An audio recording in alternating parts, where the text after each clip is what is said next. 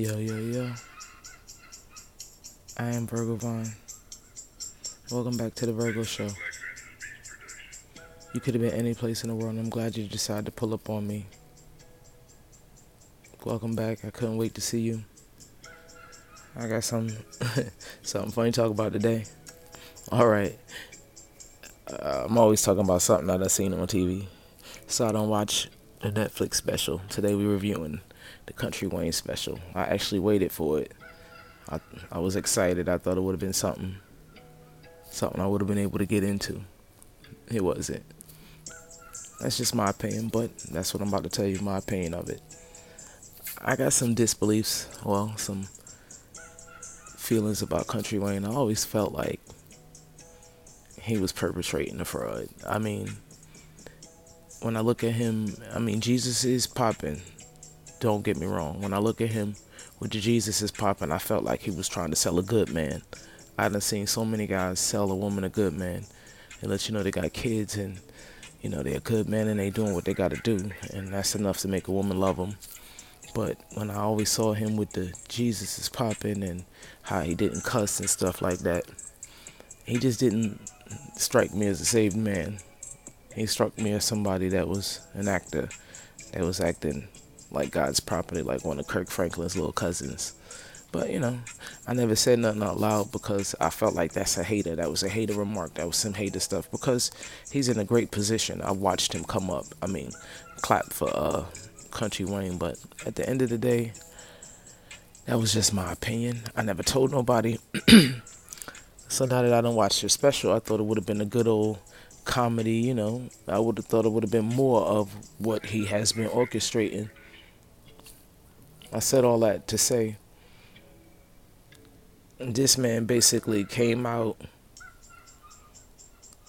and uh, let him know, like, I'm gonna let y'all know that I used to be a dope dealer.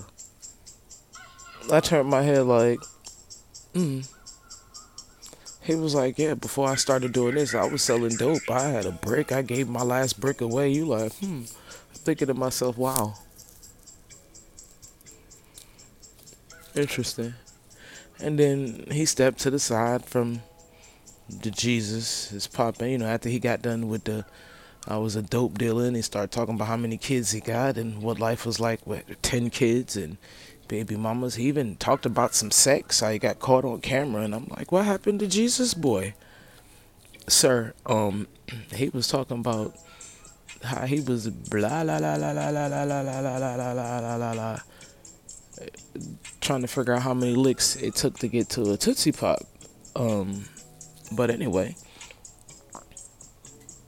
I was just sitting there like, hmm, maybe it wasn't funny to me because it just opened my eyes. And once my eyes was open, my ears didn't hear nothing else. I was receiving my, um, using my eyes as my number one sense.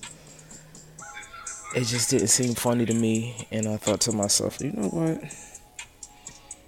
This this guy's not really funny at all when you think about it. Once you take the Jesus away, God's property and the Kirk Franklin uh situation, take that away, he's starting to look like the dope dealer that he used to be. Then he brought it back. Started telling jokes about the pastor, try to bring Jesus back so he could be popping again. He ain't cuss. You know, it was cute or whatever. He got that check. I inspired to be like him one day, so I don't want to say that he was a bad situation because he wasn't. But I just want to say that it was what I said it was, what I saw it was.